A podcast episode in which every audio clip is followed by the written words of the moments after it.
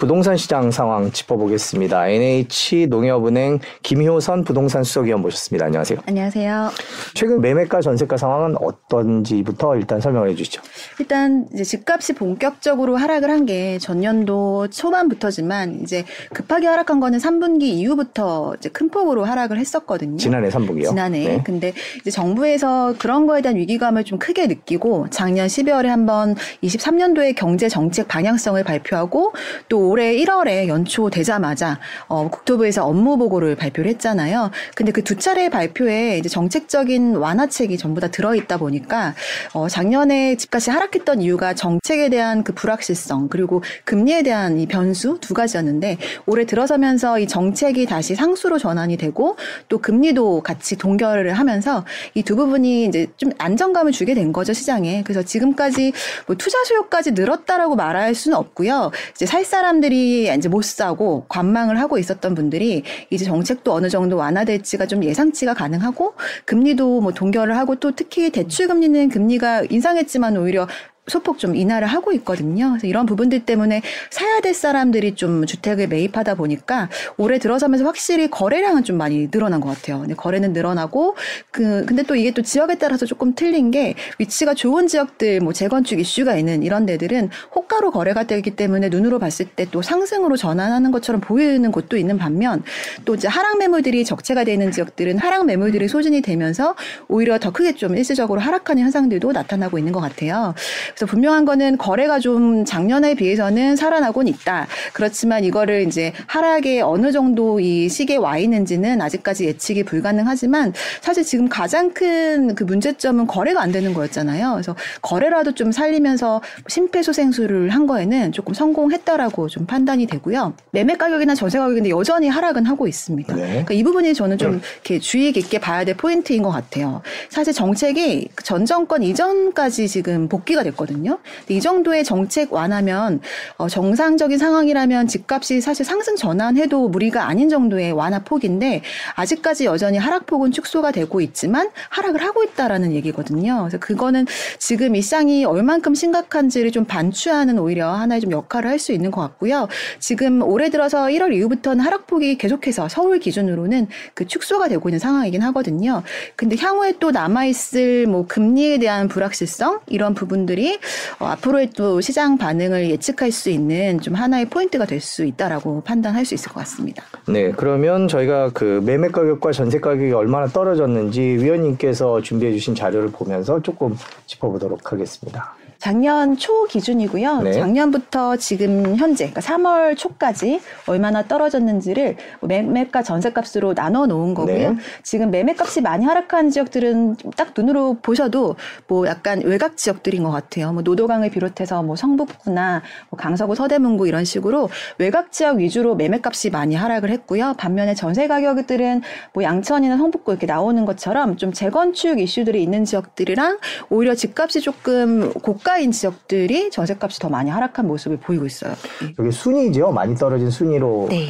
기록이 되어 있는데 매매 가격은 도봉, 노원, 성북, 강북, 서대문 순으로 많이 떨어졌고요. 17%에서 13% 사이.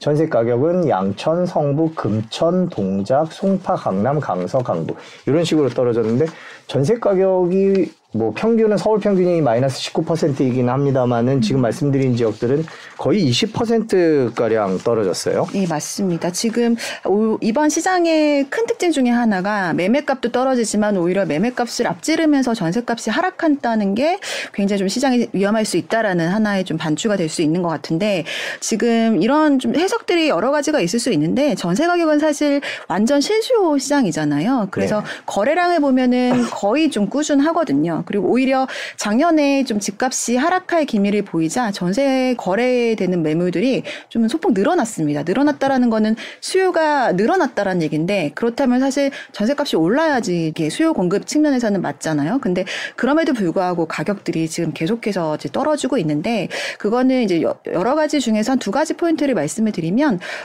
아무래도 임대차 3법 얘기를 또 안 할 수 없을 것 같아요. 그래서 임대차 3법이 했을 당시에는 좀 크게 그때 잠깐 사이에 가격이 상승했던 적이 있거든요. 근데 그런 매물들이 다시 좀 매물들이 시장에 늘어나면서 다시 계약을 할 때는 좀 낮은 가격으로 계약을 하는 경우들이 생겼을 것 같고, 또 하나는 입주 물량이 좀 많은 지역들 위주로 가격이 많이 하락했습니다. 작년이 아니라 전 정권 때 물량들을 좀 공급도 부족했지만 전세 매물을 내놓을 수 없도록 제한했던 몇 가지들이 있었어요. 예를 들어서 분양가 상한제 지역 같은 경우에는 분양했을 때 입주 시기에 들어가야 됐잖아요. 네네. 바로 들어가야 되는 부분들, 그리고 법령이 최종적으로는 통과하진 못했지만 재건축에서 조합원 지위를 뭐 양도 받으려면은 또 거주를 해야 되는 그런 요건도 있었고, 양도세를 또 비과세 받으려면은 거주 요건이 있다 보니까 실제로 이제 서울 같은 경우에는 집을 비워놓는 경우들이 많이 있긴 했거든요. 근데 이런 부분들이 정책적으로 다시 다 이제 거주 안 해도 되는 요건으로 나오다 보니까 이런 지금 구축들도 다시 전월세 물량들로 나오고 있는 부분이 있고, 또 이제 순수하게 신축한 입주 물량들이 또 시장에 많이 생겼고요. 마지막으로는 그 월세 거래가 사실 늘어난 부분들도 말씀 안 드리지 않을 수 없는데, 금리가 많이 올라가다 보니까 이제 전월세 그 전세 대출을 받아서 전세를 사기보다는 전세를 월세에서 월세를 택하는 게 오히려 이득의 경우들이 많이 있거든요. 그래서 월세 가격은 좀 소폭 상승하고 전세 가격은 하락한 모습들이 나타나는 것 같아요. 지금 전세랑 월세 비중은 어느 정도 됩니까? 아까 표를 주셨던 것 같은데요. 네, 이 표는 지금 이제 작년이랑 올해의 전세랑 월세 비중을 나타내는 건데요. 서울 같은 경우에는 전년도에 이미 월세가 53.5%로 더 전세보다 거래가 늘어났고, 올해 들어서 지금 뭐 1월달 정도의 수치이긴 하지만 월세 거래가 더 비중이 증가했어요. 그리고 인천이나 이제 경기 같은 경우도 서울보다는 좀 덜하지만 지금 계속해서 전세보다 월세 비중이 조금씩 높아져 가고 있는 그런 추세를 보이고 있습니다. 지금 이 표를 보면 전세 가격이 이렇게 떨어졌는데도 아직도 서울은 월세가 많네요. 그렇죠. 예. 이게 전세랑 월세를 선택할 때 뭐 그냥 주관적으로 나는 전세가 좋아, 월세가 좋아라고 하기보다는 이게 경제적인 계산을 하게 되잖아요. 네. 그래서 보통은 전세 대출 금리랑 전월세 전환율 두 가지 중에서 비교를 해서 전세나 월세를 선택하게 될 텐데, 이제 전월세 전환율은 이제 법적으로는 기준금리 플러스 2%가 되거든요. 네. 그리고 대출금리는 뭐 금융권에서 정해지는 게 될 텐데, 작년에 뭐 기사 생각나시나요? 전세 대출 금리가 거의 7%에도 육박할 정도로 높아졌잖아요. 근데 당시에 전월세 전환율이 5%대 정도 됐거든요. 그러니까 쉽게 말해서 전세 대출 받아서 이자를 내면은 7% 정도를 내야 되는데, 이 전세를 월세로 전환했을 때는 5%대 월세를 내면 되니까 개인적인 입장에서는 전세보다 월세가 유리할 수 있겠죠. 그래서 월세 쪽으로 당연히 비중이 늘어났던 거고, 근데 최근 들어서는 이제 전세 대출 금리가 일단 많이 내렸어요. 네. 그리고 금리는 또 올랐고 이게 약간 유사해지긴 했습니다. 그래서 사실 작년에 전세값이 너무 많이 하락을 했기 때문에 올해는 월세에서 다시 전세 쪽으로 조금 비중이 이제 높아지는 게 사실 맞기는 한데요. 또 하나 뭐가 있냐면은 최근에 전세 사기 얘기가 너무 많이 있었어요. 네. 그래서 이게 보통의 그냥 일반적인 아파트 정도는 다시 전세 쪽으로 가는 비중이 늘어날 걸로 보여지고요. 반면에 아주 좀 저가의 월세들 이런 것들은 전세보다 무조건 월세를 선호하는, 그냥 나는 뭐 이게 금액적인 것보다는 그런 전세 사기 고민하기 싫어, 이런 분들이 많이 늘어났거든요. 특히 이제 청년들 층에서 이런 분들은 비교하지 않고 그냥 월세를 하시는 분들이 굉장히 눈으로 보일 정도로 많아지셨고, 또 반면에 아예 고가 월세도 굉장히 늘어나고 있는 추세입니다. 그러니까 되게 좀 의외인 게 전월세 비중을 살펴보면은 뭐 구로구나 금천구 이런 데에도 월세 비중이 높은데 강남구 이런 데가 또 들어가 있거든요. 그게 아예 고가 월세를 또 하시는 분들은 뭐 세금적인 이유들 때문에 월세를 선택하는 경우들이 좀 많이 있으세요. 그래서 아예 저가나 고가는 월세를 계속해서 선호하는 사람들이 많아서 여전히 월세 비중이 높을 걸로 보여지고, 전반적으로는 작년보다는 다시 좀 전세 쪽으로 갈 수 있는 환경이 지금까지는 좀 펼쳐지고 있는 것 같습니다. 그 전세값이 떨어지면서 전체적인 집값을 끌어내리는 효과가 있다라는 말씀들을 많이 해주시는데 어떻게 생각하세요? 최근 그런 영향이 좀 있나요?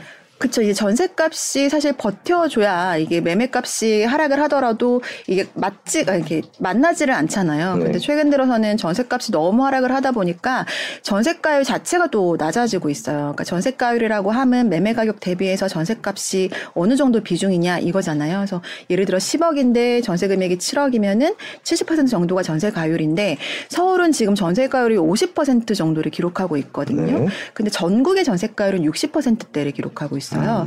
그래서 서울이 이제 전국에 비해서 굉장히 전세 금액이 매매 가격 대비해서 낮게 책정이 되어 있는데 전세가율이 이렇게 낮게 책정된 이유는 또 두 가지가 있겠죠. 그냥 매매 가격은 그대로인데 전세값이 떨어질 수가 있을 테고 전세값이 그대로인데 매매 가격이 굉장히 빠르게 올라가는 경우가 있잖아요. 근데 지금은 두 가지 모두 해당되는 시기인 것 같아요. 최근에 몇 년 동안 집값이 너무 빠르게 올라가면서 매매값이 정말 전세값보다 훨씬 추월해서 올라가는 상태고 최근 들어서는 전세값이 또 빠르게 하락을 하니까 사실 이제 매매가가 내려가면은 지금 전세가율이 다시 올라가야 되는 시기인데도 불구하고 계속해서 낮아지고 있거든요. 근데 이게 여러 가지 수요들이 있잖아요. 근데 실수요만 존재할 때는 사실 집값을 반전하기는 좀 어렵죠. 투자 수요가 같이 있어야 되는데 지금 대출이 이렇게 안 되고 있는 상황에서 DSR이라는 게 계속 존재하고 있는 상황에서는 전세값을 좀 지렛대 삼은 이제 갭 투자 소위 이런 수요들이 좀 많아질 때 다시 주택시장이 반등을 할 수 있게 되는데 전세가율이 낮게 되면은 자기 자본금이 많이 들어가게 되니까 또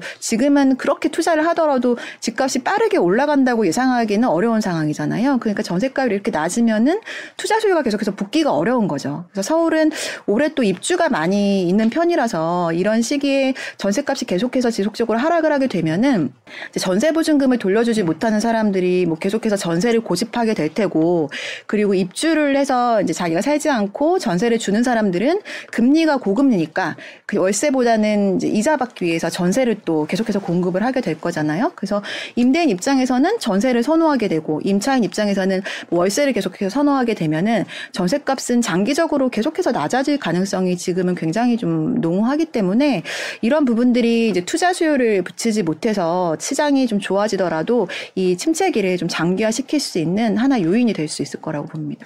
전세가는 앞으로 계속 그럼 떨어질 거다 이렇게 보세요. 당분간은 지역별로 좀 다른가요? 그렇죠. 이제 수도권만 하더라도 보통은 수도권을 전체 같은 관점에서 봤었는데 올해는 서울이랑 인천, 경기가 굉장히 틀리거든요. 그 이유가 이제 공급에 대한 부분들이 좀 큰데 서울은 입주 물량이 좀 많은 편이긴 하지만 예, 절대적인 수치가 그렇게 많지는 않습니다. 근데 인천은 지금 올해 거의 30만 호 정도가 입주를 하게 되고 경기도도 이제 경기도가 굉장히 넓잖아요. 그래서 경기도 외곽 지역 위주로 또 입주가 많다 보니까 입주가 많다는 거는 진짜 하락기에는 가장 큰 독이 될 수 있거든요. 지금 입주 많으면 당연히 전세 물량이 한꺼번에 늘어나게 되는 건데 수요가 없기 때문에 그래서 지금 경기나 인천 같은 경우에는 더 큰 폭으로 전세값이 하락할 수 있을 것 같고 그럼 집값도 더 하락할 수 있나요? 그렇죠. 그래서 저는 경기나 인천은 장기화될 거라고 봐요. 집값 하락 분위기가. 예, 집값 하락 분위기가. 네. 서울도 물론 뭐 상승 전환에서 반등할 가능성이 지금은 사실 거의 부족한데 그래도 서울은 뭐 최근에도 거래되는 내용들을 보면은 좀 버티고 있는 부분들이 있잖아요. 근데 반면에 경기 인천은 계속해서 좀 많이 빠지고 있는 상황이거든요.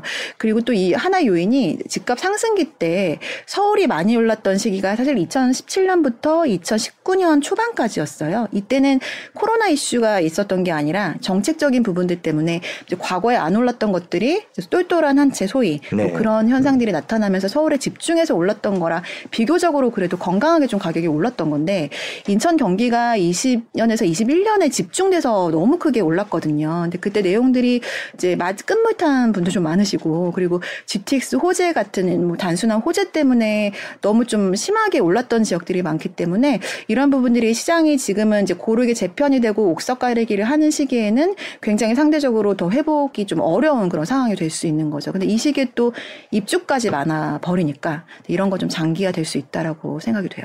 이미 많이 떨어졌잖아요.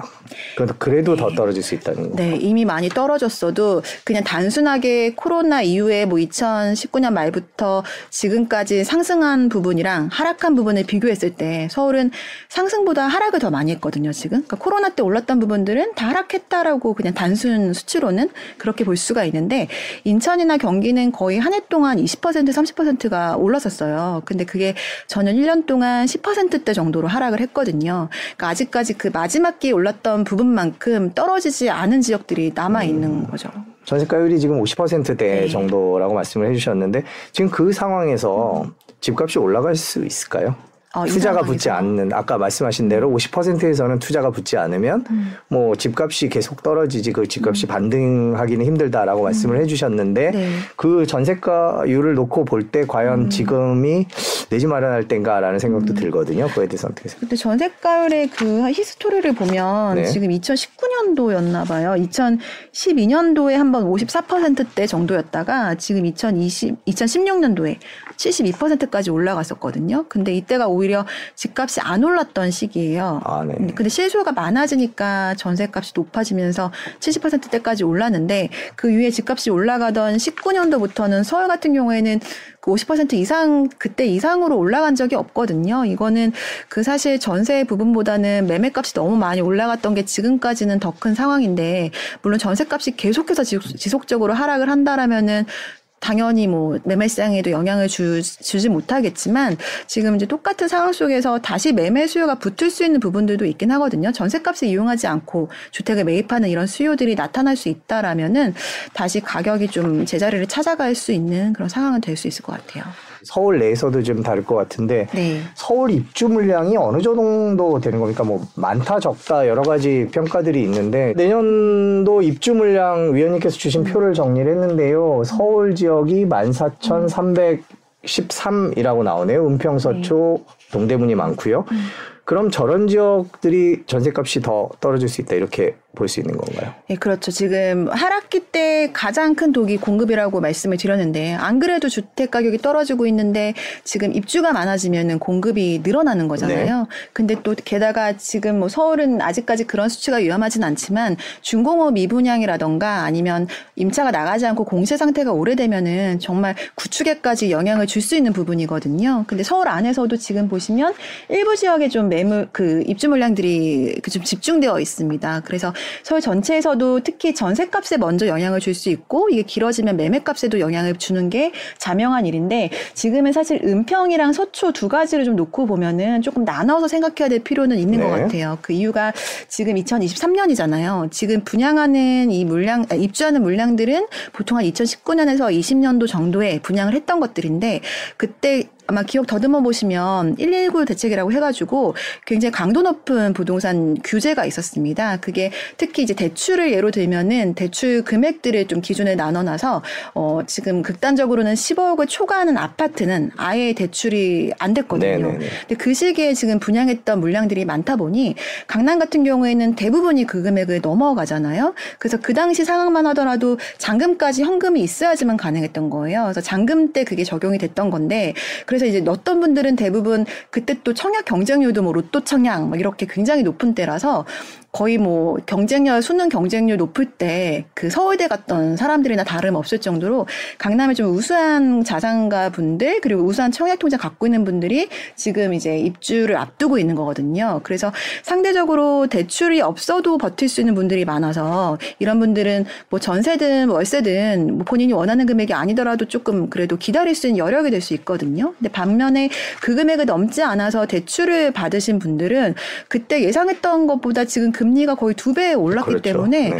감당할 수준의 범위를 넘어버렸을 가능성이 있거든요. 그래서 같은 입주 물량이 몰리는 때라도 그때 만들어 놓은 이런 핀셋 규제가 오히려 지금 약간 반대로 핀셋 보호하는 역할을 하게 돼서 그런 지역들은 조금 버틸 수 있는 힘이 될 수 있고 그렇지 않은 지역들은 정말 조금 장기적으로 힘들어질 수 있는 그런 집주인들이 좀 많을 가능성이 높아서요.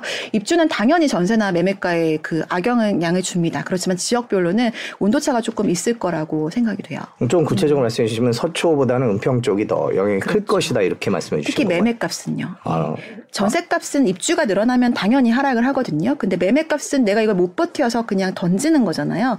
뭐 소위 분양가나 뭐 마이너스 P까지도 감안을 하고도 네. 던지는 건데 이게 금리라는 영향, 대출이라는 영향을 받는 지역들은 그런 분들이 더 많을 거고 그렇지 않은 지역들은 상대적으로 덜할 가능성이 높기 때문에 그걸로 인해서 조금 재편될 가능성이 있는 것 같아요. 집값의 하락 요인이 서울에도 분명히 존재한다 이렇게 결론을 내릴 수 있겠군요. 네, 그렇습니다. 그 방금 미분양 얘기해 주셨는데 지금 미분양 상황은 어떤지도 좀 짚고 넘어가야 될 것 같아요. 그것도 역시 하락 요인인데요. 그렇죠. 이 미분양은 사실 이제 신축이니까 특히 미분양 중에서도 중공업 미분양이라고 악성 미분양은 더 큰 영향을 줄 수 있는데. 네, 저희 누가 표를 준비했는데 잠깐 보실까요? 네. 네, 일단 중공업 미분양부터 말씀을 드리면은 이게 다 지어졌는데도 분양이 안 되는 거죠. 주인을 못 찾은 집들이에요. 그래서 지금 보시면 작년이랑 2021년이랑 지금 현재를 비교했을 때 크게 늘어나지 않은 모습 보이고 있죠. 지금은 뭐 지역별로 조금 차이는 있긴 하지만. 네, 저희가 그래도 제일 많이 늘어난 지역을 4개만 뽑아서 이제 그렇죠. 예. 대구, 서울, 경기, 인천을 올려드렸는데 나머지는 이거보다 더 낫죠? 네, 네. 낫습니다. 그래서 아직까지는 네. 준공을 했는데도 집주인을 못 찾은 이런 경우가 많지는 않은 상황이긴 한데 사실 이 미분양이 추세가 또 중요하잖아요. 네. 추세가 좀 좋지는 않습니다. 네, 일반 미분양까지 합쳐진 표인데요. 아마 잘 안 보이실 것 같아서 제가 좀 읽어드리면 오른쪽 끝에 이제 퍼센티지가 얼마나 늘었는지 역시 2021년 9월에 비해서 2023년 1월 기준인데요. 빨간색만 읽어드리면 충남이 718, 경기가 877%, 충북이 1350%, 전북이 2322%, 인천이 700%, 대전이 600%, 서울이 1811% 늘었다. 네. 라는 통계네요. 네, 맞습니다. 어떻게 봐야 됩니까? 많이 는 것 같기도 한데요. 네, 많이 늘고 있는 상황입니다. 일단 전국에 75,000호가 지금 미분양 상태인데 아직까지 절대적인 수치를 보면은 과거와 비교했을 때 그렇게 심각한 수준은 아니라고 느낄 수는 있어요. 네. 근데 말씀하신 것처럼 지금 크게 늘어나고 있는 이런 상황이고요. 특히나 이것도 지역별로 좀 쪼개서 보긴 해야 되는데 특히 뭐 대구나 경북 이 지역들은 지금 미분양이나 중공업 미분양이 다 같이 좀 많이 늘어나고 있는 상황이라서 좀 위험할 수 있는 요소가 될 수 있을 것 같아요. 네. 그리고 과거에 지금 굉장히 크게 미분양이 늘어났던 때가 과거 MB 정권 때인데 그때도 미분양이 이제 급증을 하기 전의 수치가 75,000세대 정도였거든요. 네. 거기서 17만 호 이상까지도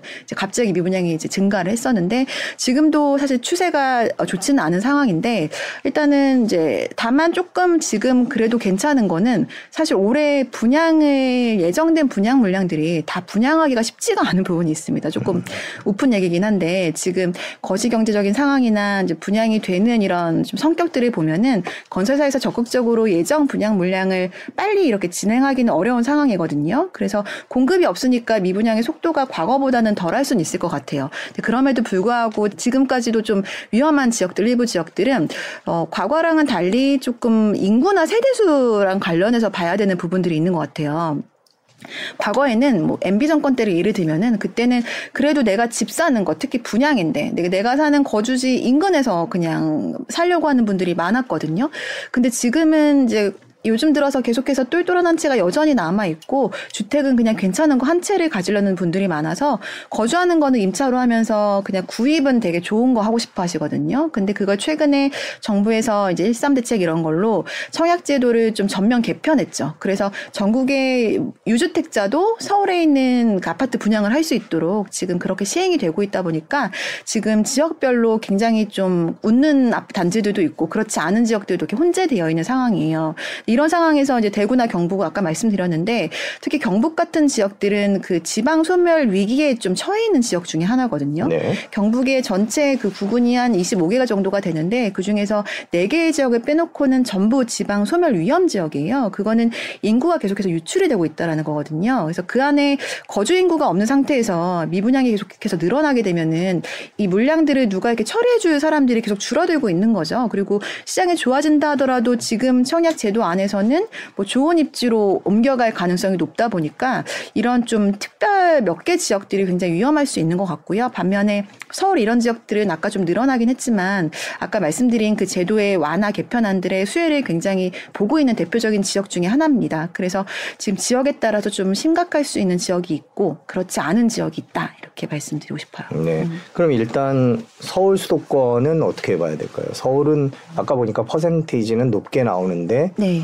뭐 여기 나오시는 전문가들은 그건 다 너무 비싼 분양가를 부른 곳이었지 뭐 나머지 지역이 그렇게 심각하지 않다 이렇게 진단을 해주시는데 위원님도 그렇게 생각하세요? 서울의 미분양. 작년까지 미분양 그 세부적인 내역을 보면요. 비싼 지역도 있지만 그 도시형 생활주택이나 이런 물량들이 네. 절대적인 수치였어요. 그래서 일반적인 아파트보다는 뭐 약간 그런 부분이었고 올해도 사실 그 굉장히 많이 언급되고 있는 둔촌 주공이 뭐 청약의 바로미터다 이런 얘기 많이 했는데 어쨌든 정책이 좀 완화되면서 전체적으로 완판이 됐잖아요. 그리고 그거 외에도 뭐 영등포 자이나 이런 데들이 굉장히 높은 경쟁률로 계속해서 진행되고 있어서 올해도 좀 서울 같은 경우에는 입지가 괜찮으면서 뭐 브랜드도 괜찮고 뭐 이렇게 가격이 적당한 이런 것들은 괜찮을 수 있는데 경기나 인천은 조금은 상황이 다릅니다. 특히 인천을 먼저 말씀드리면 인천은 미추홀구 이런 데 좀 위주로 지금 입주 물량이 굉장히 많거든요. 거의 신도시급으로 올해 2월부터 5월까지 계속해서 입주를 앞두고 있는데 지금 뭐 이렇게 검색해 보시면 매물이 너무 많이 나와 있는 상황이에요. 근데 아직 그걸 이제 주인 못 찾고 있는 그런 상황이라서 그 마이너스 P까지도 나오고 있거든요. 그래서 이런 지역들은 만약에 새로운 분양이 있다라면은 그냥 마이너스 P가 있는 지역들이 있는데 이것보다 정말 분양가가 굉장히 매력적이지 않다라면은 그냥 구축의 이런 분양권을 살 수 있는 그런 상황이 더 펼쳐질 수 있겠죠. 그래서 경기나 인천 지역들과 서울과는 조금 온도차가 느껴질 수 있다 이렇게 봅니다. 지금 미분양이 그렇게 되고 있는데 저희가 표를 하나 준비했는데 또 최근에 청약에는 또 뭐 많이 몰리고 있다 이런 기사들이 나오면서 지금 상황이 어떻지라는 게 약간 헷갈리기도 하는 그런 상황인데요. 저희가 표를 잠깐 보겠습니다. 뭐 최근 언론에 보도됐던 것들이죠. 그런데 이제 영등포자이나 방금 말씀해주신 둔촌주공이나 이런 데는 뭐 경쟁률이 되게 높고요. 그런데 또 반면에 말씀해 주신 대로 지방 같은 경우에는 뭐 1대1도 안 되는 이제 그런 상황인데 일단 왜 이런 차이가 나타나는지를 여쭤보기 전에 네. 저렇게 높게 나오는 것을 가지고 이제 부동산의 뭐 냉각기는 끝났다 이런 식으로 해석을 하는 기사들도 일부 있던데 네. 어떻게 생각하세요? 왜 저렇게 높게 나오는 건지. 너무 그 판단은 시기상조라고 이제 생각되긴 하고요. 그 판단이라면 냉각기가 끝났다는 판단이죠. 네. 네. 이게 사실 서울의 일부 단지만 그 아파트가 있는 게 아닌데 정말 일부만 저렇게 몰리거든요. 근데 네. 그렇지 않은 데들은 거의 뭐 경쟁률이 뭐 아예 없을 정도로 그 정도로 심각한 상황도 있기 때문에 네. 지금은 청약 대기 수요들이 많이 있잖아요. 우리가 뭐 전 정권 때 한참 급등했던 때를 보면은 뭐 청약 가점이 낮아서 정말 힘들어했던 그런 때가 있었는데 그런 수요가 지금 사라진 게 아니란 말이에요. 그래서 이런 분들이 지금도 여전히 좀 경쟁이 없는 시기에 괜찮은 이런 단지들이 나오면은 거기에 이제 몰려가는 거고요. 지금은 너무 정보가 다 투명하게 공개가 되다 보니까 그냥 사람들이 그냥 정보를 보고 한 곳에 몰리는 그런 성향들이 굉장히 강하잖아요. 그래서 이거는 이제 일부 단지에만 좀 국한되는 얘기다 이렇게 좀 평가를 하고 싶고. 특히 분양이 지금 경쟁률이 저렇게 높은 지역들의 특징을 보면은 뭐 일부 가성비 얘기도 하지만 저는 가성비보다는 가심비라고 생각이 되거든요. 그러니까 이게 시장이 좋아졌다, 이제 끝났다, 냉각이 끝났다라고 판단을 하려면 사실 그냥 묻지도 따지지도 않고 청약을 하려는 수요가 늘어야 되는데 지금 가심비라는 건 굉장히 많은 걸 따진다는 거잖아요. 이게 가격만 싸다고도 안 되고 그리고 가격이 싸면서도 내가 만족감을 느껴야 되는 거거든요. 그 만족감이라는 거는 굉장히 다양한 요인이 있을 수 있잖아요. 근데 사람들이 너무 똑똑해져서 그냥 나만 좋은 이런 것보다는 그냥 모두가 좋아하는 그 요인들을 갖고 있으면서 가격까지 뒷받침되어주는 그런 이제 단지들에 몰리기 때문에 지금 아직까지 그냥 까다롭게 단지를 고르는 수요자들이 남아있는 시장이라 지금 일부가 높게 경쟁률이 나왔다고 해서 이 시장을 판단하기에는 너무 이르다고 생각이 돼요. 집값이 계속 떨어질 거라는 전망이 훨씬 많은 상황에서 저렇게 청약에 사람들이 몰린다. 이게 두 개가 약간 모순되는 것 같거든요. 왜냐하면 조금 더 지켜봐야 되는 게 맞지 않을까라는 생각을 하는데 어떻게 해석을 해야 될까요? 그런 생각을 하고 있다면. 청약을 지금 하는 분들도 사실 투자 목적으로 하시는 분은 저는 거의 극히 드물다고 생각이 네. 되고 실수요자들 위주로 지금 청약을 하고 있을 텐데요. 우리가 실수요자라고 생각했을 때는 입지도 좋으면서 신축에 대한 메리트가 굉장히 많았었잖아요. 그 여전히 심리가 똑같아요. 똑같은 상황이거든요. 그래서 물론 구축들도 가격이 괜찮은 것들이 많이 나오긴 하지만 사실 분양은 실패하지 않는다라는 것도 너무나 잘 알고 계세요. 분양가가 제일 쌀 때고, 그리고 지금 이 상황에서도 이제 분양가가 적절한 것들은 시장이 좋아졌을 때 그만큼의 또 올라갈 수 있는 여지도 있으면서 내가 거주하기도 좋다라는 판단을 하기 때문에 약간 모순돼 보일 수는 있겠지만 이제 실거주를 목적으로 하는 사람 입장에서는 합리적인 이제 판단일 수 있는 거죠. 예. 그렇군요. 그럼 추 분양 시장도 그렇게 뭐 예를 들면 조건이나 장소나 입지나 이런 거에 따라서 좀 성패가 갈리는 상황이 계속 이어질 거다 이렇게 보고 계세요? 네, 올해도 이제 분양 예정 그 지들을 보면은 뭐 강남이나 뭐 동대문 그리고 뭐 서초 이런 지역들의 분양 예정된 매물들이 좀 많이 있거든요. 그래서 그런 지역들 중에서 뭐 마찬가지로 가격 경쟁력이 있는 곳들은 사람들이 좀 몰릴 수 있을 것 같고요. 반면에 지금 이제 전국에서 서울로 가능한 시기이기 때문에 그렇지 않은 지방 같은 경우에는 사실 너무 큰 고민이 되는 시기일 수 있을 것 같아요. 왜 그렇죠? 지방에 계시는 분들도 서울까지 진입이 가능하니까 이제 한정된 자산과 그 한정된 주택수 안에서 그냥 좀 더 메리트 있는 쪽으로 이렇게 몰릴 수 있는 상황이잖아요. 그렇기 때문에 지방은 서울이 좋아질수록 조금 상대적으로는 이제 수요가 없을 수 있기 때문에 지방에 이제 분양을 앞둔 건설사들은 굉장히 좀 고민이 많더라고요.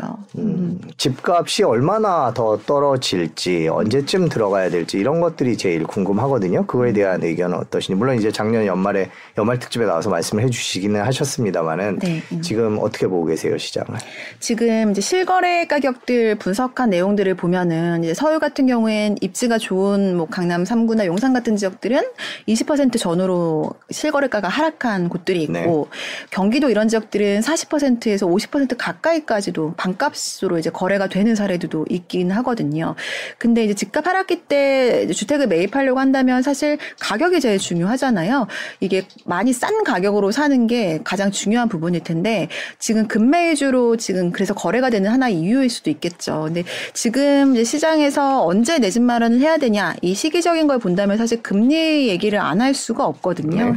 지금 이 시장의 하락기의 시작도 금리였고 끝도 금리일 거기 때문에 뭐 지금 요즘에 패러디한 뭐 내 꿈은 너야 연준아 뭐 이런 것도 있던데 미국의 기준금리가 지금 서울의 집값까지 영향을 굉장히 많이 주는 시기잖아요. 근데 사실 우리가 한 차례 인하 동결이 되긴 했지만 미국이 그 직후에 뭐 6%까지도 올릴 수 있고 계속해서 빅스텝으로 갈 수 있다 예상이 돼서 그게 또 심리적인 위축이 살짝 있었는데 최근에 그 은행 파산 사건이나 뭐 이런 부분들 때문에 금리 인상을 또 굉장히 속도를 늦추면서 생각보다 이제 크게 못 올릴 수 있다라는 얘기가 나오잖아요. 그래서 이런 부분들이 4월에 이제 국내 한은의 기준금리 결정이 어떻게 되는지에 따라서 심리적인 부분들은 좀 클 수 있을 것 같아요. 왜냐하면 또 올해 1월에 이 움직이는 거래가 되고 있는 부분들도 사실 정책이랑 이 금리가 둘 다 상수로 전환했기 때문인데 지금 다시 금리가 변수가 됐단 말이에요. 그래서 이 변수가 어느 방향으로 어느 속도로 가느냐가 지금 굉장히 좀 판단을 할 수 있는 하나의 포인트이기 때문에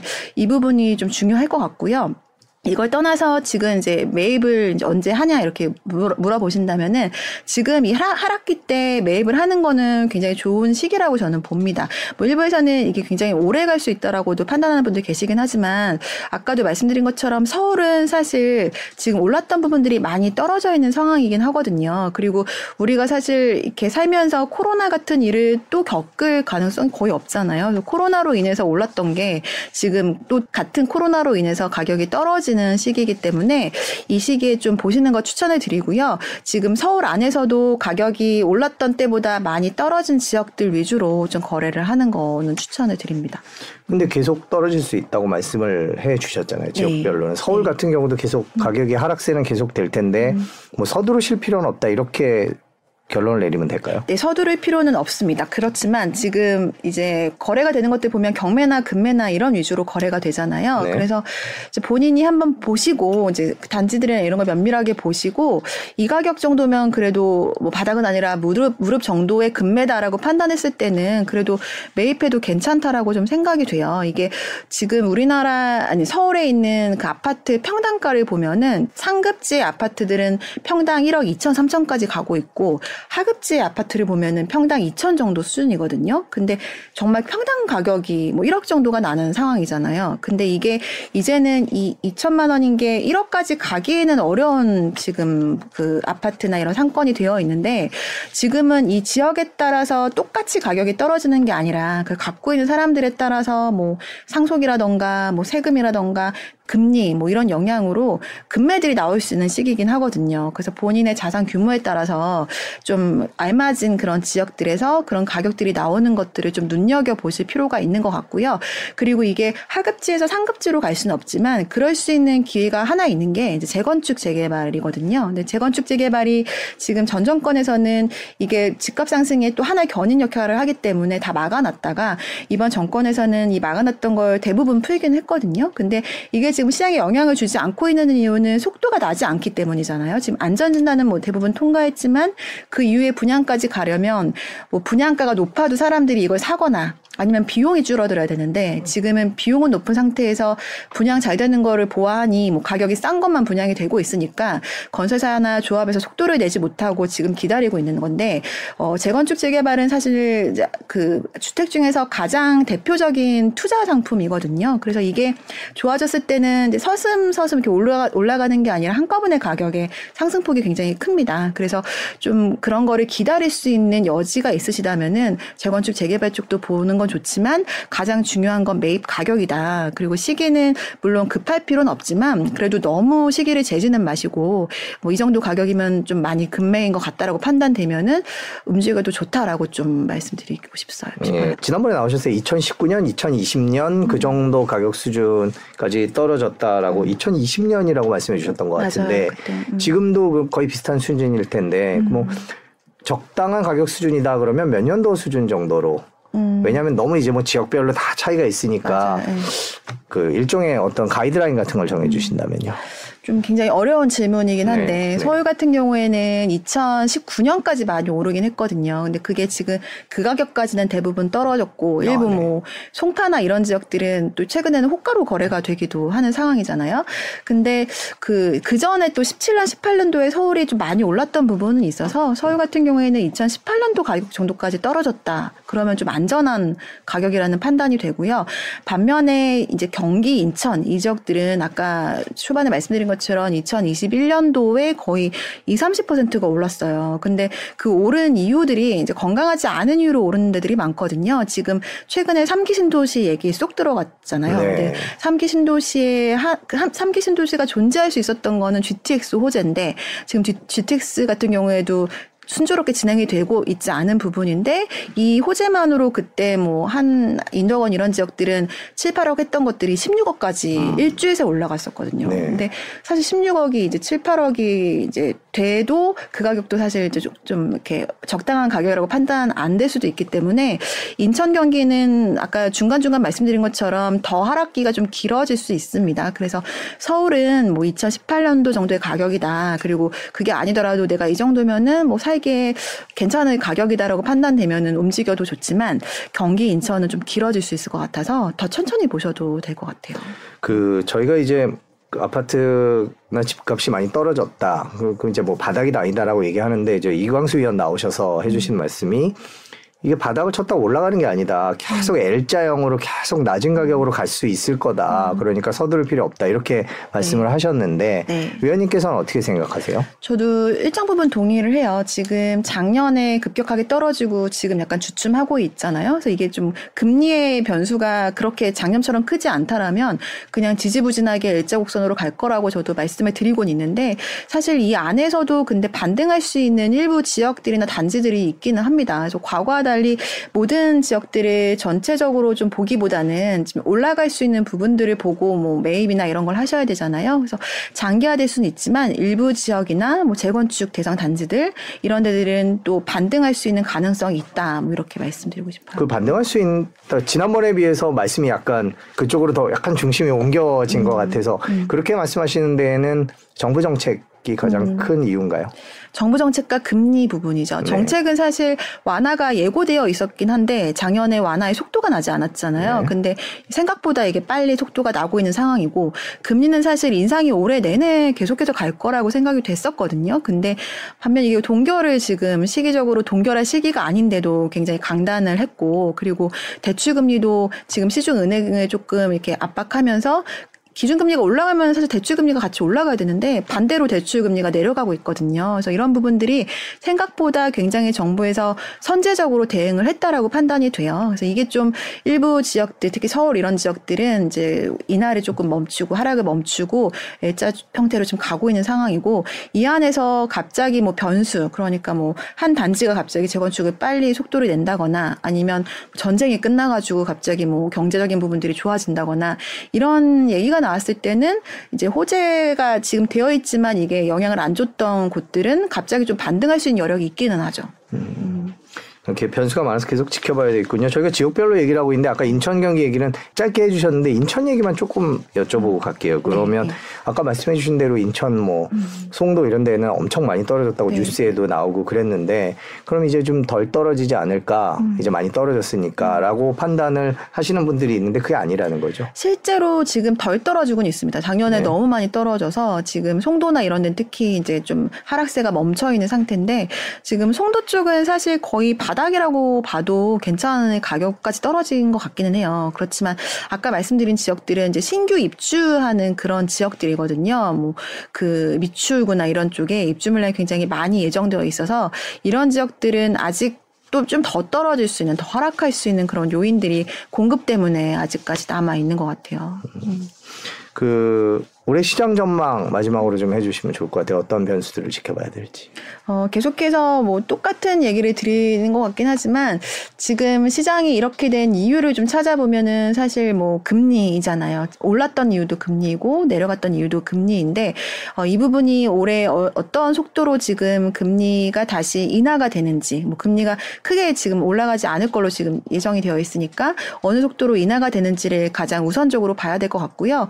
금리가 만약에 미국이 급격하게 올라서 뭐 우리나라도 올릴 수밖에 없다라고 하면은 정부에서 금융 관련된 정책들을 좀 내보낼 수 있는 여지가 있을 것 같아요. 그러니까 올해도 특례보금자리론 영향을 되게 많이 받았잖아요. 지금 뭐 금리를 차치하고라도 대출이 되게 제한되어 있는 상태에서 DSR을 안 보고 고정금리로 되어 있는 이런 상품이 나오다 보니까 그것도 중소형 아파트들의 거래를 조금 증가할 수 있는 역할을 했는데, 금리가 이제 그냥 고정됐다라면은 이런 정부의 정책들 이런 것들이 또 중저가 위주로는 좀 시장을 바꿀 수 있는 요인이 될 수 있기 때문에 그런 부분 한번 지켜봐야 될 것 같고, 또 하나는 과거에 단기를 나눠놨던 이런 대출들이 지금 다 풀렸잖아요. 그래서 고가 아파트도 뭐 중도금 대출, 잔금 대출이 가능한 부분들은 있어서 이게 또 상급지의 가격들을 견인할 수 있는 역할을 할 수는 있습니다. 지금 최근에 시장은 중저가 아파트 위주로 좀 거래가 되고 움직였는데, 이제는 이제 10억 이상이 아니라 모든 아파트가 중도금 대출도 되고 대출이 다 자유롭게 되다 보니 상급지, 그러니까 중간 정도 아파트에서 좀 갈아타려는 수요들이 일부 있을 수 있거든요. 그래서 그런 가격들, 이제 상급지 아파트들도 가격이 다시 좀 올라갈 수 있는 여지도 있어서 이런 부분들이 또 전체 서울 시장에는 영향을 줄 수는 있거든요. 그래서 그런 부분들을 좀 지켜봐야 될 것 같고, 마지막으로는 공급이 지금 정부에서 정책을 다 펼치긴 했지만 이게 속도를 내고 있지 못하고 있는 상황이잖아요. 그래서 이걸 지금 못하고 있는 가장 큰 이유가 이것도 마찬가지로 금리나 공사비 문제인데, 이게 지금 이게 가장 좀 리스크적인 부분이긴 하죠. 지금 은행권 외에 다른 금융사들은 굉장히 좀 PF나 이런 것들이 부실한 그 회사들이 많이 있다라고 해요. 그래서 상반기 때 이런 부분들이 좀 터질 좀 여지도 있다, 이렇게 얘기들이 많이 나오곤 있어서 그런 것들이 좀 또 부동산 시장의 뇌관에 자극시킬 가능성이 높거든요. 그래서 공급을 지금 좀 활성화를 시켜야 시장이 좋아졌을 때 또 공급 부족이라는 이슈 때문에 또다시 또 가격이 올라가는 걸 방지할 수 있을 텐데,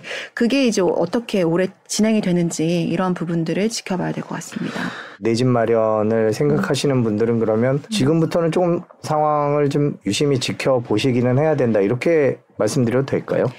서울의 한해서는 그렇게 좀 말씀드려도 될 것 같고요. 네. 그렇지만 서울도 급할 필요 없다. 뭐 주택을 그 바닥에서 꼭 잡아야 될 필요 없잖아요. 좀 안전하게 들어가는 대하는 시기고, 특히나 지금 대출 같은 거 받고 들어가는 분들은 이게 모든 게 지금 아직까지는 불안전하긴 해요. 그래서 이런 부분들을 좀 충분히 지켜보고 들어가도 되되, 이제 만약에 여력이 조금 되시고 실수요자들이라면은 그 안에서 조금 괜찮은 가격을 매입하기에는 나쁘지 않은 시기가 이제 오고 있다. 이렇게 정리를 하고 싶습니다. 지금까지 긴 시간 동안 저희가 정부 정책 영향이랑 미분양 청약 얘기들, 그 다음에 금리와 인플레이션의 영향에 대해서 짚어봤습니다. 오늘 긴 시간 고맙습니다. 감사합니다.